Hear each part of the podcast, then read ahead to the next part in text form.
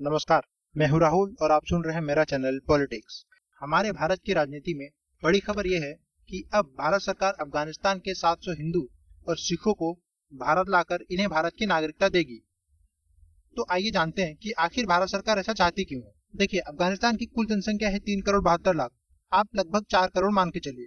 और ये जो चार करोड़ जनसंख्या है, ये है मुस्लिमों की। और इन चार करोड़ जनसंख्या में अफ़गानिस्तान में हिंदू और सिखों की जनसंख्या है सिर्फ़ 2000 देखिए, मुस्लिमों की जनसंख्या है चार करोड़ और हिंदू और सिखों की जनसंख्या है सिर्फ़ 2000 एक जमाना हुआ करता था जब अफ़गानिस्तान में हिंदू और सिखों की जनसंख्या 10 लाख से ज़्यादा हुआ करती थी, लेकिन आज वहाँ हालात यह है कि हिंदू और सिखों की जनसंख्या सिर्फ़ 2000 रह गई है। वहाँ हिंदू और सिखों के आप फंडामेंटल राइट्स और ह्यूमन राइट तो भूल जाइए।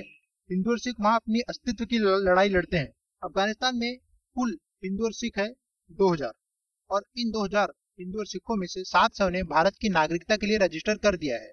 और इन 700 में से भी 11 लोगों का एक समूह भारत लाया भी जा चुका है, जिनमें निदान सिंह सचदेवा भी शामिल है। निदान सिंह सचदेवा को अफ़गानिस्तान के एक्सट्रीम विचारधारा वालों ने किडनैप कर लिया था, जिसके बाद उनको बड़ी मुश्किल से अफ़गानिस्तान की सरकार की मदद के द्वारा छुड़ाया गया।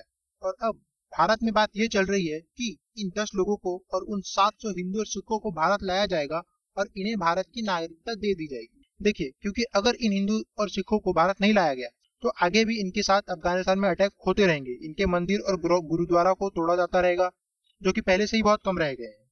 और भारत सरकार अपनी तरफ़ से पूरी कोशिश कर रही है कि अफ़गानिस्तान में जो थोड़े बहुत हिंदू और सिख बचे हैं, उन्हें बचाकर सही सलामत भारत ला लिया जाए और भारत की नागरिकता दे, दी जाए। अपने उधर मुस्लिमों के संदर्भ में तो बहुत सुना होगा कि चीन में उधर मुस्लिमों के साथ क्या होता है और कितनी बर्बरता होती है।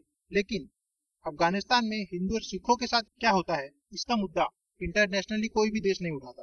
अफ़गानिस्तान में हिंदू और सिखों का जबरन धर्म परिवर्तन करवाया जाता है, उनके धार्मिक स्तरों को तोड़ा जाता है और इसीलिए भारत सरकार ने फैसला किया है कि उन 700 हिंदू और सिखों को भारत लाकर भारत की नागरिकता दी जाएगी।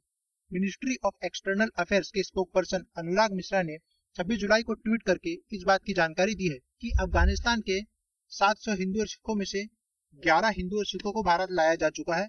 और इन्हें टेम्पररी वीज़ा भी दिया जा चुका है और अब इन्हें भारत की नागरिकता देने की प्रक्रिया शुरू की जाएगी। और अब पूरी संभावना तो यही है कि इन 10 लोगों को और उन 700 लोगों को भारत की नागरिकता सिटीजनशिप अमेंडमेंट एक्ट के द्वारा ही दी जाएगी। लगभग सारे मीडिया हाउसेस में खबर यही चल रही है कि इन्हें सी के द्वारा ही भारत सरकार नागरिकता भारत में देगी। लेकिन मैं आपको बता दूँ, भारत सरकार ने इस विषय पर अभी तक कोई भी आधिकारिक पुष्टि नहीं की है।